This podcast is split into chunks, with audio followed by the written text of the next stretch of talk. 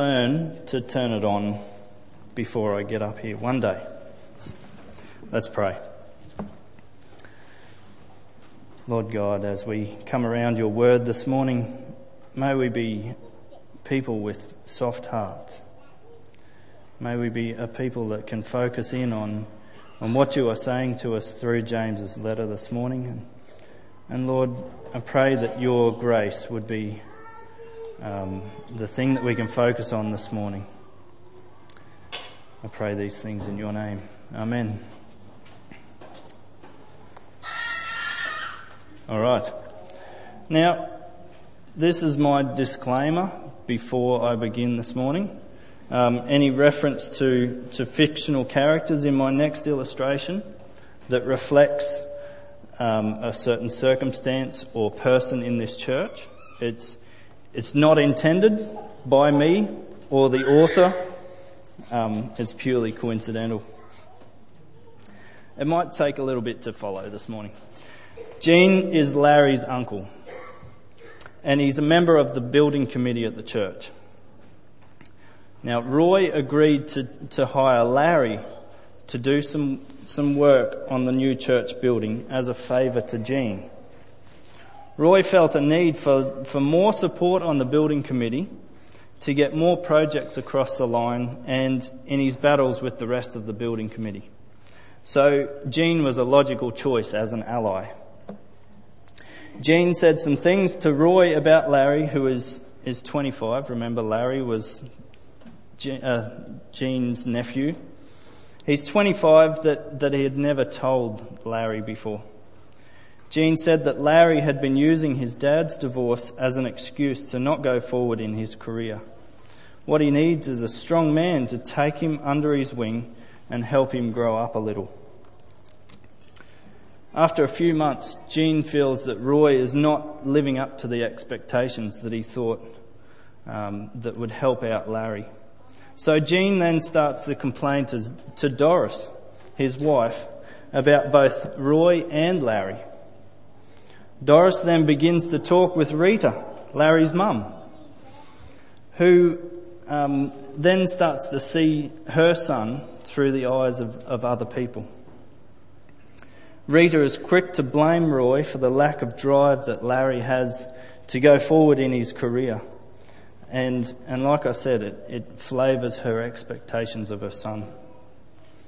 After months of passive disagreement, Gene and Roy get into a huge argument over something small in, in, in the plans of the building committee, which results in Roy quitting his job as the project manager and he subsequently leaves the church.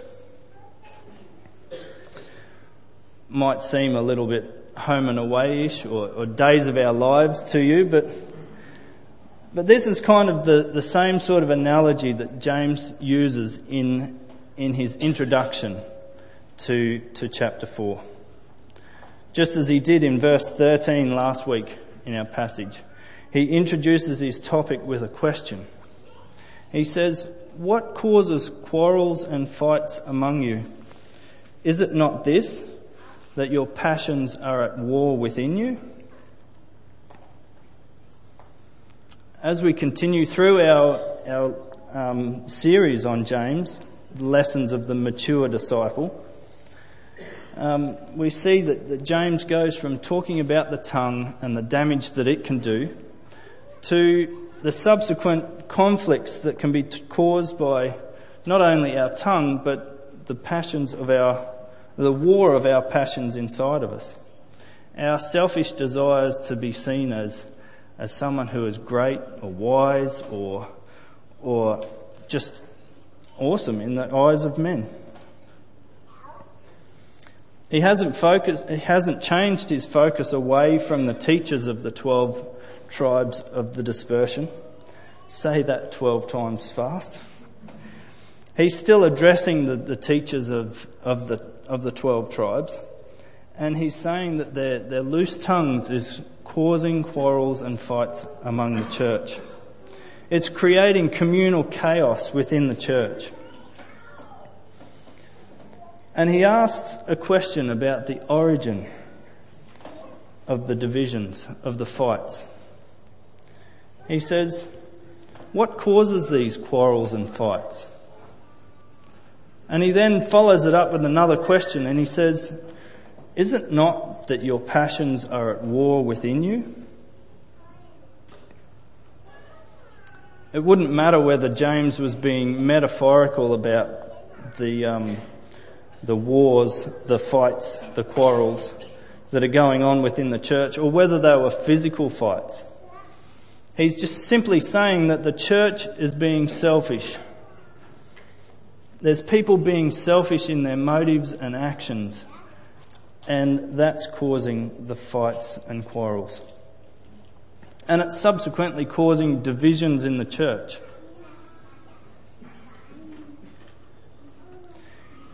James could be saying that the, the fights among you could be within the church as a whole, or it could be just a personal fight among you, as in among your members, uh, among your body.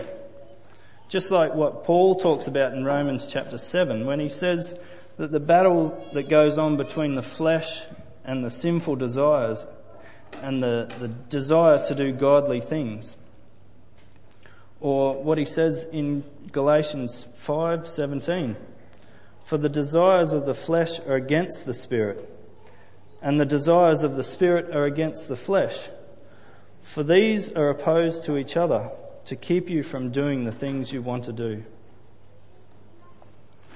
It could be possible to interpret this in both ways, whether it's just a personal or a collective war that is going on among you.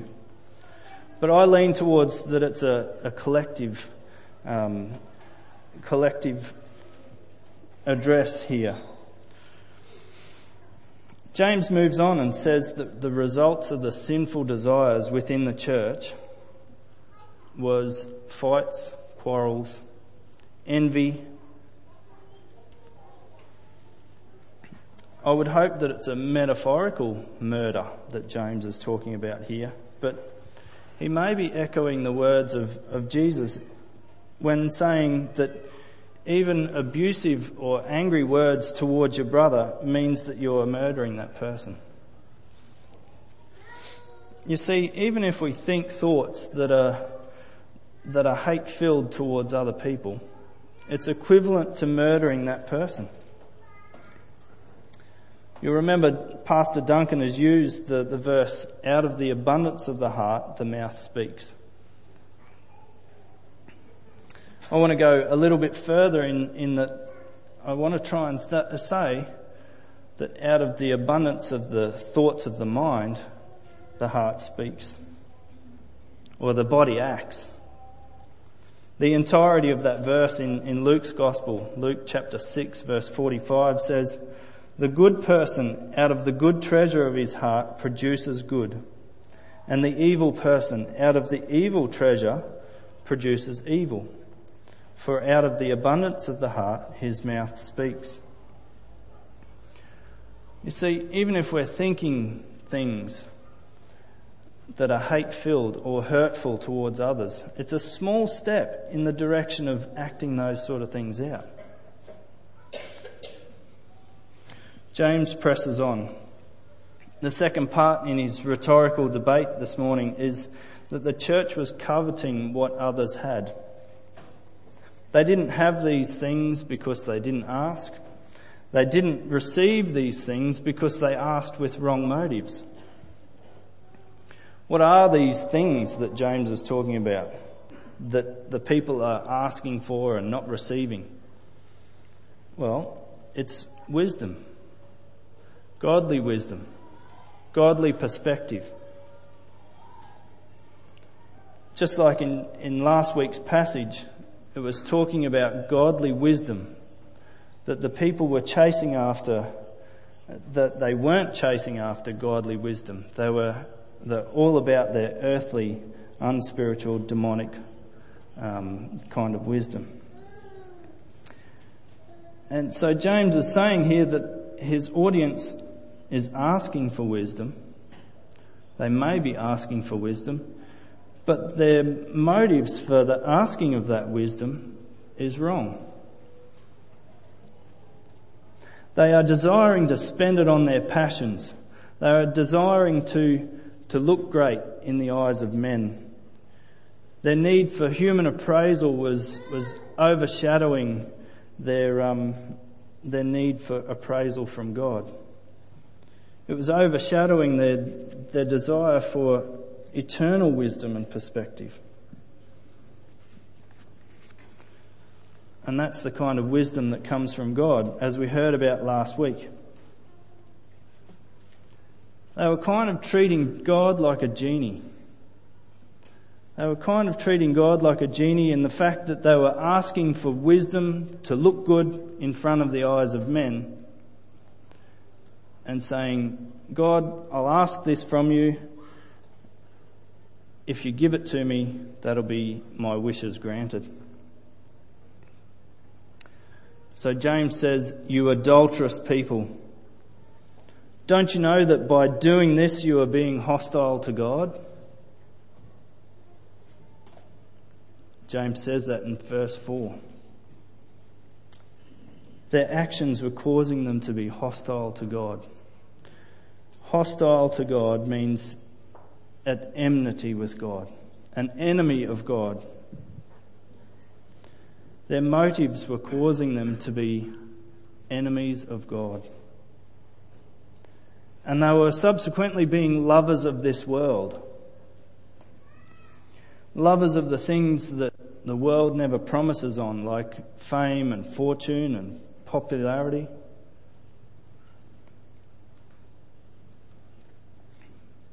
James says that anyone who is a lover of this sort of thing cannot be a lover of God.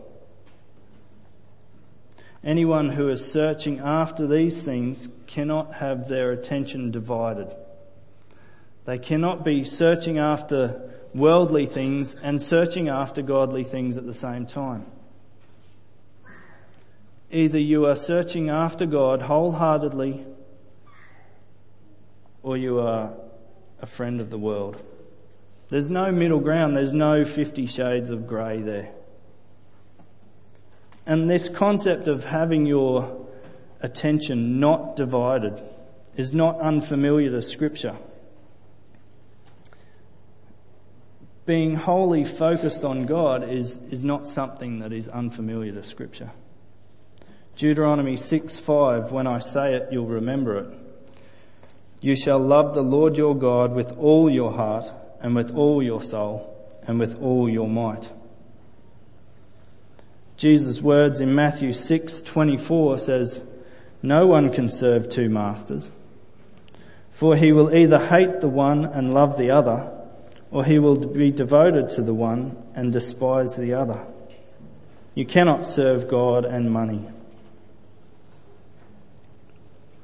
James is saying here that we cannot serve our own selfish, sinful desires and still call ourselves people of God.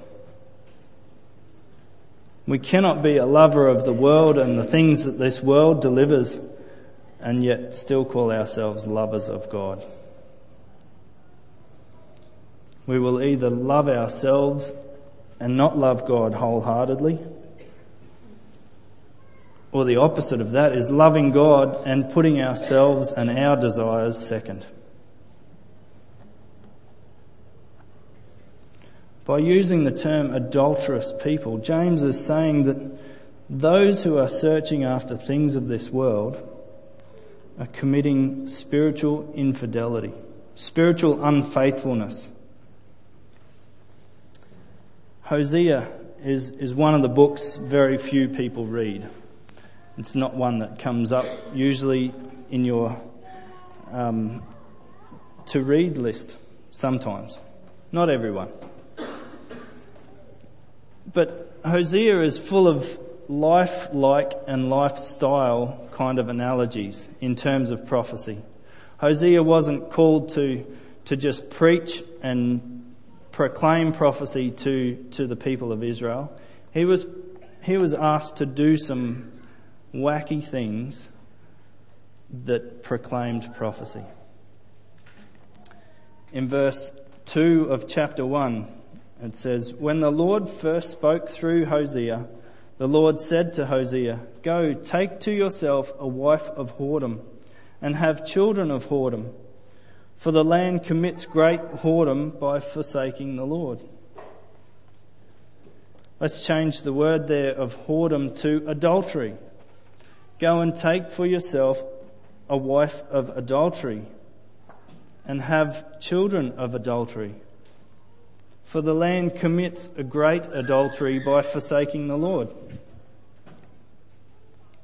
This act in Hosea's life of taking back an adulterous wife was illustrating the characteristic of God in that he continued to take back the nation of Israel when they turned back to him, even after their spiritual unfaithfulness. And this leads us into the next verse, verse 5. Or do you suppose it is no purpose that the scripture says he yearns jealously over the spirit that he has made to dwell in us? I did a Bible search in my, my software on my computer and I couldn't find this exact phrase anywhere else in Scripture. So I don't know what exactly James is saying here in the fact that it says in Scripture, not necessarily word for word, but the concept is there. The concept of, of jealousy, the jealousy of God for his people. I want you to think what is one of the reactions or emotions that, that the faithful person in an adulterous relationship experiences? Aside from anger and hurt and sadness, there's jealousy, isn't there?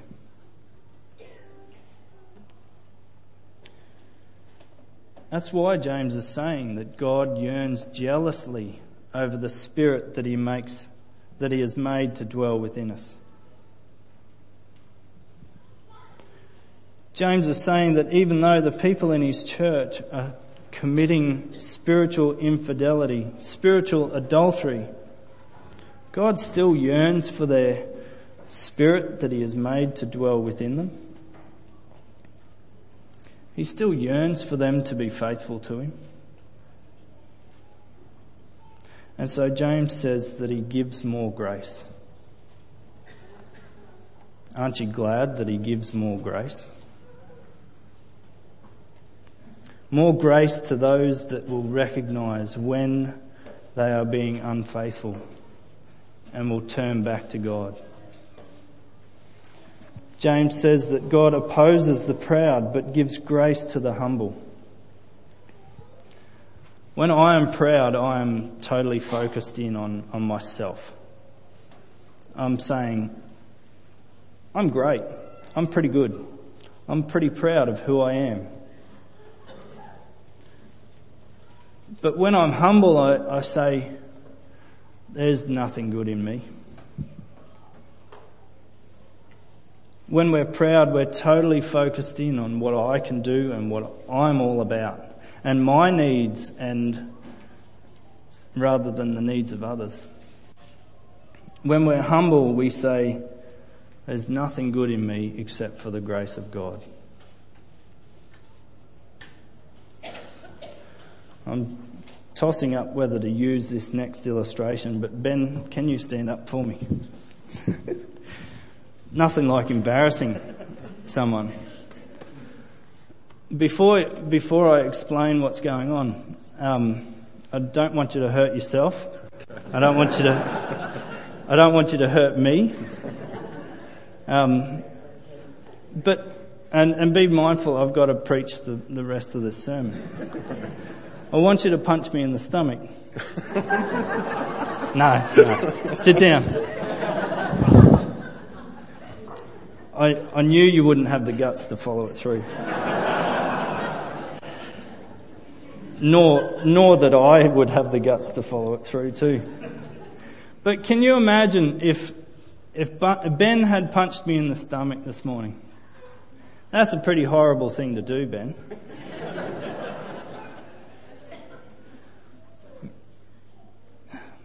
Justice is me dishing out some sort of punishment, punching Ben back in the stomach.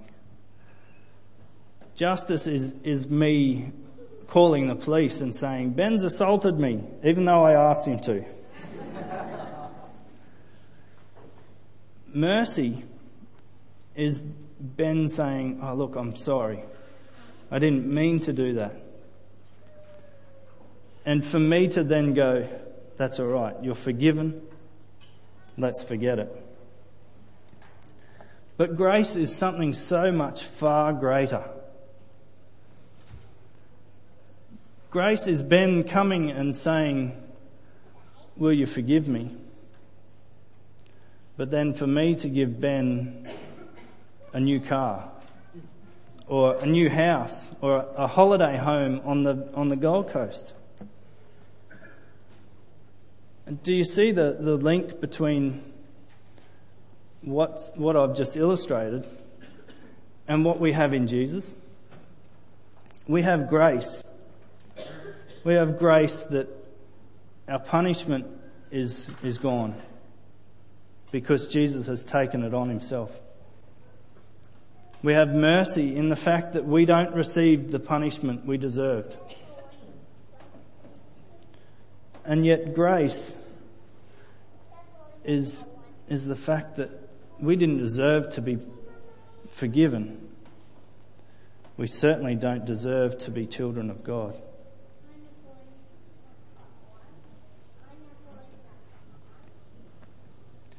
Are there fights and quarrels among us as a church? Because if there is, there needs to be something done about it this morning. We are a church saved by grace. We're about to come around the communion table shortly and and we're, we're going to come around the communion table as a church, as a family, as brothers and sisters in Christ. And if there's anything that, that is between anyone in the church, either within these walls this morning or without, outside of them, there needs to be something done about it, doesn't there? I'm not saying that we need to dredge up stuff from the past, from 10 or 20 years ago. But if there's anything unresolved, needs to be resolved this morning. Jesus' words in Matthew chapter 5, verse 23 and 24 says, So if you are offering your gift at the altar, and there remember that your brother has something against you, leave your gift there before the altar and go. First be reconciled to your brother, and then come and offer your gift. This communion table is not an altar. And we are not offering a sacrifice this morning because the sacrifice has been done once for all. So if you are coming to the communion table and remembering the offering, the gift that was offered for your sake, and there remember that your brother has something against you, leave that communion table and go. First be reconciled to your brother and then come and remember the gift that was offered for you. Humility recognizes and remembers when there's something wrong between brothers or sisters. And humility takes the first step. The person that, that takes that humble step, they take that step towards reconciliation, towards relationships being restored. Whereas pride says, it will be a cold day in hell before I make the first step towards reconciliation, towards asking for forgiveness. Can you imagine if, if Jesus was like that? If he was unwilling to make the first step towards reconciling with, with us, people who didn't deserve his forgiveness. we wouldn't be here right now because there'd be nothing to come together for. So just as Christ has forgiven us, we need to be humble and gracious towards others and forgive others. Paul says in Ephesians 4:32, "Be kind to one another, tender-hearted, forgiving one another, as God in Christ forgave you." Folks, how can we possibly come together and remember the gift that was given to us by grace if we're unwilling to extend that grace and forgiveness to others. What I want you to do this morning is, is have a think about if there is anything that is between yourself and someone else. If there is, don't, don't come to the communion table this morning do something about it right away. Whether that be in the church here or whether it's outside of the church. You need to be willing to be humble and make that first step towards reconciliation, just as Christ was humble to being to, to making that first step towards us.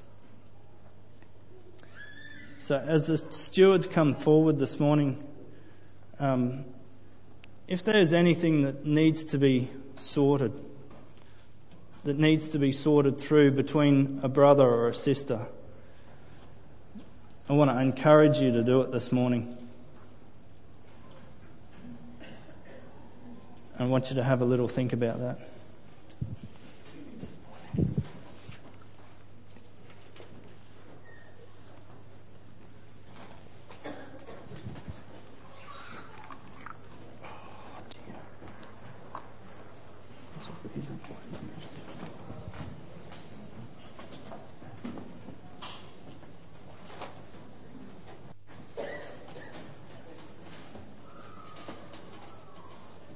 If by working through something this morning means you miss out on tables of eight